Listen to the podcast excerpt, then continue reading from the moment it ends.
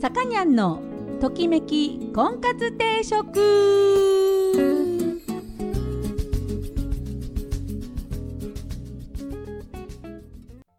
はい皆さんこんにちは。さかにゃんのときめき婚活定食今週も始まりました。えー、私結婚相談所菩提樹オーナーのさかにゃんでございます。毎度お聞きいただきありがとうございます。今週もよろしくお願いいたします。えー、っとですねあの買い物をしましてね消費税が8%のうちに買っときゃよかったってやつですけどまあでもね値引きが良かったんで いいかなと思って。あのねドライヤー買ったんですよドライヤー。なんかね最近うちのドライヤー風が弱くてさでなんか髪の毛があのせっかく長くなったのにえらいもうね時間かかるしもう速球じゃないやなんかそのもうね風がめっちゃ強い暴風 のめっちゃ乾くやつが欲しいなと、えー、これから冬になるしね。濡れ髪でずっといると風邪ひいちゃうんで。であのー、買ったんですよ。評判いっぱい見て。で買ったのがですねえー、っとですねパナソニックのヘアドライヤーナノケアっていうやつ。でえっとね型番的に言うと去年の9月に出たやつ。で今年の9月に出たやつがああるからあの要するに1年型落ちです。こういうの好きだね私ね。型落ち。ちょっと機能が良くなってるけどあのそんなに機能が去年のやつだとそんなに落ちてないっていうね、うん、でも今年ののがちょっといいけどっていうその程度の型落ちですよ。それを買ったんですよ。そしたらあのねやっぱ私が思ってたその乾かねえっていうもう風弱いみたいなやつは何ですかねどんな何年前5年ぐらい前なのかなそれでも。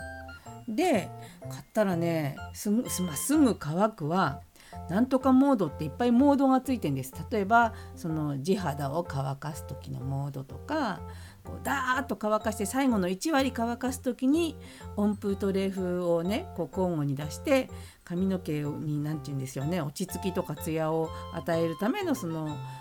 風の出し方とかね、うん、そういうのがいろいろとこう機能が加わって非常に風も強いと。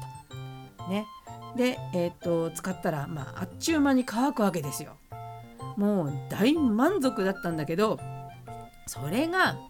あの、まあ、古いやつも古いやつってあの5年ぐらいも買ってその今風めっちゃ弱いって言ってたやつなんですけどあの掃除してたんですよ。せん何？えっ、ー、と掃除機でダイソンで。あの後ろのね網網のところ掃除してたんですよ。掃除してると思ってたんですよ。それがねあのよく見るとあの綿ぼこりがこびりこびりついてるっていうんじゃないけどもピチって張り付いちゃってるからそれがこう綺麗にこう何て言うんですか？スポンジのように 綺麗にですよ。ほこりっぽくないの全然。ピチッとあのー、かかってたもんだから要は風が入ってこない外から。だから出る風が弱かった。これにね買ってから気づいた新しいの。で、えー、気づいたんであの旧のドライヤーのねお掃除を買ってからですよ。してそしたらさすっごい綺麗になって。でスイッチ入れるとゴーって風が出るんだけど。でもまあね今買ったやつよりはちょっと風の勢いも弱いし前のやつだと何頭皮モードとかさそのなんとかモードっていうのはモードはついてないしねあの買ったものに不満はないわけです。でも 前のもまだ使えたなっていう、うん、そういうあのお話です。あの誰か5年ぐらい前の使い古したのでよければ ゴミもきれいに掃除したので欲しい人がいたら是非ねおっしゃってください。えー、っとそういうわけで今日はですね、えー、婚活の方のテーマは重たいって言われる女性がたまにおられますよ。男性に重たいねって。重たいねって言わない言わないんだよな。友達にあいつ重いんだよねっていうふうに言われちゃう。女の人が無意識に発している言葉があるそうなんでこれをね言ってる人はまず自分が重たいって言われてるんじゃないかっていうのをちょっと顧みていただいてなんとかもうちょっと軽めになっていただければということですね。はい、で音楽の方はですね、えーと、シルバーっていうあの、まあ、1年ぐらいで解散しちゃった誰も知らない誰も知ってる人は知っている。でこういうのほらたまにこう耳にして今あのねスマホでスマホにシャザムって聞かせると何？この曲は誰々の何ていう曲っていうのを教えてくれるアプリがあるじゃないですか。あれでね結構ねあの見逃さずにこういう1年しか活躍していないバンドの曲もね仕入れることができるようになったんですよ。で、えー、っとシルバーっていう、まあ、ウエストコースト系だよね。でよくあの調べてみるとイーグルスのねあのバニー・レイドンの弟さんがえー、加入している、えー、たった1枚しか出してないアルバム、えー、その名も、えバンドと同じシルバーっていう、えアルバムから今日は3曲をお届けしたいと思います。え1曲目は All I Wanna Do は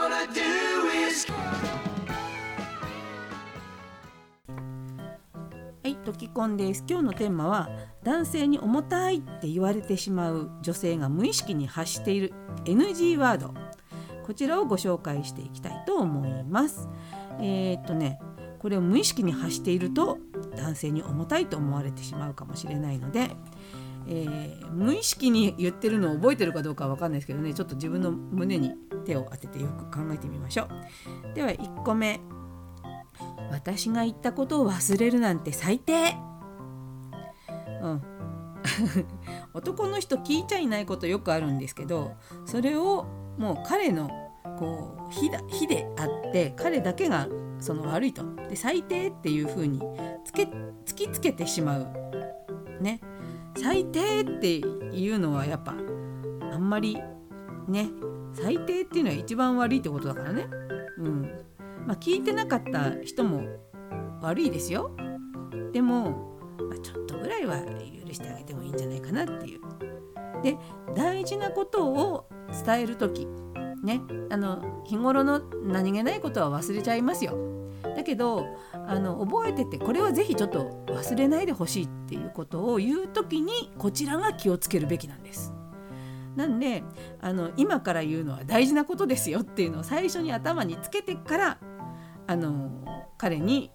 お話しするとちゃんと脳に刷り込まれますのでね。あのこれを口癖にしている人はあなたの発言の方法を変えれば大丈夫。はい2番、えー、私より大事なものがあるんだね。私より大事なものが多いんだね。だ。うん。だから自分より優先するものが彼の中にあると不満に思うと。いうことですよ。うん、自分が一番大事だと思ってもらいたいって気持ちの表れかもしれないですけども。まあねあの自分が彼の一番大事なものだっていうのを、まあ、まず自分で自負しましょうよ余裕を持ってね。で彼がその男友達の約束を優先したとしてもああのでも私が一番って絶対思ってるっていうふうに心の中で優位性を保てば、えー、どんなに彼があの自分を後回しにすることがあったとしてもあの許せます。うん、なんでまあそのそれをねいちいちあの言うと仕事でもそうですよね。仕事私と仕事どっちが大事なの？みたいな。そういうのも言うと、まあ、ちょっとうんざりされてしまうと、ね、うんざりされると重いと思われてしまうということがあります。で次。尽くしてるのに。ああ。尽くすタイプの女の人は結構いますよ。私も割と尽くす方だと思うんですけど。でもねあの尽くしてるのにってののののにがつくと要は見返りを求めてるっていうふうになりますよね。うん、だから何か見返りが欲しいから尽くしてるのはあなたはっていう感じになるんですね。うん、なんでこう見返りを求めるようなことは言わない方が、まあ、彼にはまあまあプレッシャーはないですよね。うん、だからうんと好きだから尽くしてるのにじゃなくて好きだから尽くしてるよってよって言えばいいんだね。のにがダメなんだね、うん、はい次。好きって言ってくれないなら何とかしちゃう。好きって言ってくれないなら別れるとか。愛してるって言ってくれないと浮気するとか。愛情表現が少ない相手に向かって愛情表現を強要する。これはねあのどうなんだろう。好きって言ってって言ってから好きって言ってもらって満足なのかなっていう、うん、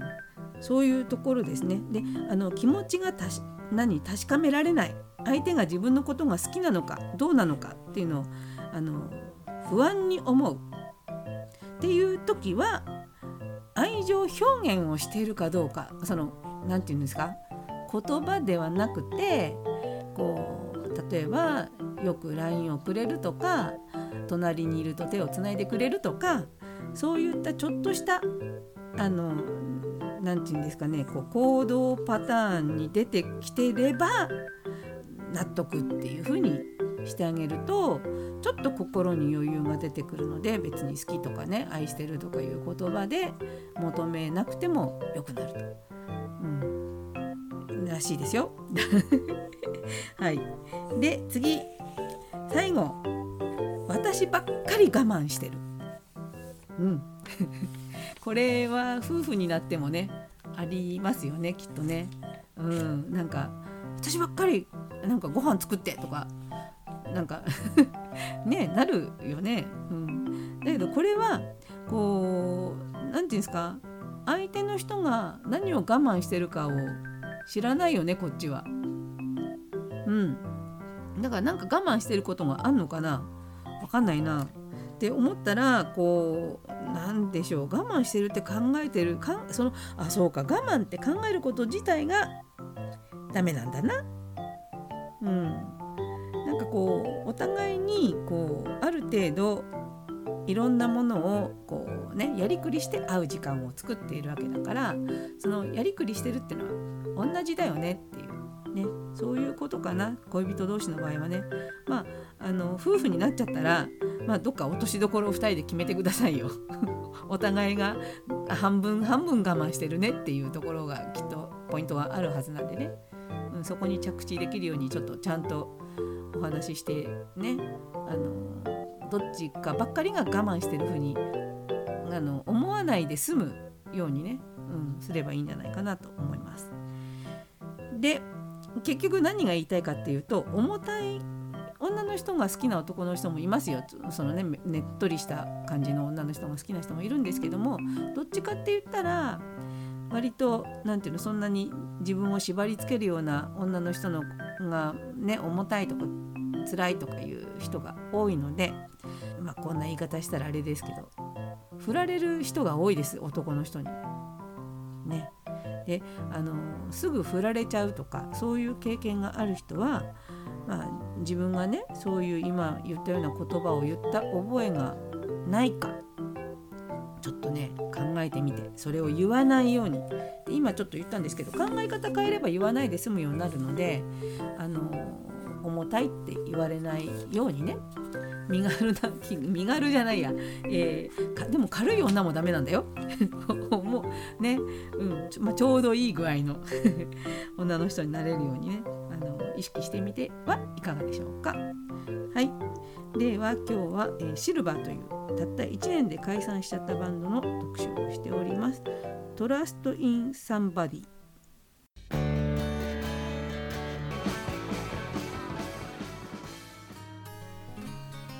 さかにゃんのときめき婚活定食そろそろお時間になりました。この番組は出会いや婚活について皆さんと一緒に考えていく番組です、えー、お悩み相談リクエストなどお待ちしております。またボナイチュという結婚紹介所のお店を金沢と富山2店舗でやっております。興味のある方はぜひお越しください。初めての方も会員さんもホームページから簡単に予約ができるようになっております、えー、ご来店をお待ちしております。えー、っと今日あの救急車とあの運転中であの大きい交差点で救急車がちょうど交差点に進入する時に私が右折青であの要は青で行こうとしたら来たんですよあの前から。であっと思って止まったんですよ。そしたらその私の前止まった前を私は交差点のど真ん中で右折中なんでど真ん中で止まってたらその前を救急車が行ったんですね。まあ当たり前ですけど止まるのね。なのに救急車からですね救急車のほら何？マイクスピーカーでっかい音で「ありがとうございます」ってお礼を言われました。ねえで、まあ、運転手さんとその隣に座ってた救急隊の人がこちら向いてしっかり頭を下げてくださったんですけれどもあの救急車にありがとう言われたのは私初めてでして止まるのは当たり前じゃないこっちが。でもその当たり前のことにありがとうって言ってもらえたっていうこの何て言うんですか満足感っていうかこういうのはやっぱなんか日本的でいいなと思いました。うんで私も1回だけ救急車に乗ったこと大したあれじゃないですよ怪我怪我でね救急車に乗ったことがあるんですけど意識がしっかりあったんで救急車乗りながら病院に行くまでずっと外眺めてた眺めてた見えるんですけどただね私ごときの怪我のためにいろんな車がちょっと避けて止まってくれたんですよ。わこれ日本っていい国だなと思いました。ね、皆さんも救急車が通る時は是非ねちょっと避けて止まって先に行かせてあげてください。ね、はいというわけで、えー、今日はシルバーというウエストコースト系の、えー、バンド1年しかやってないバンドの特集をしておりました。えー、グッバイソーロンを聞きながらお別れしたいと思います。お相手は菩提寺のさかにゃんでした。それでは皆さんまた来週ごきげんよう。さようなら。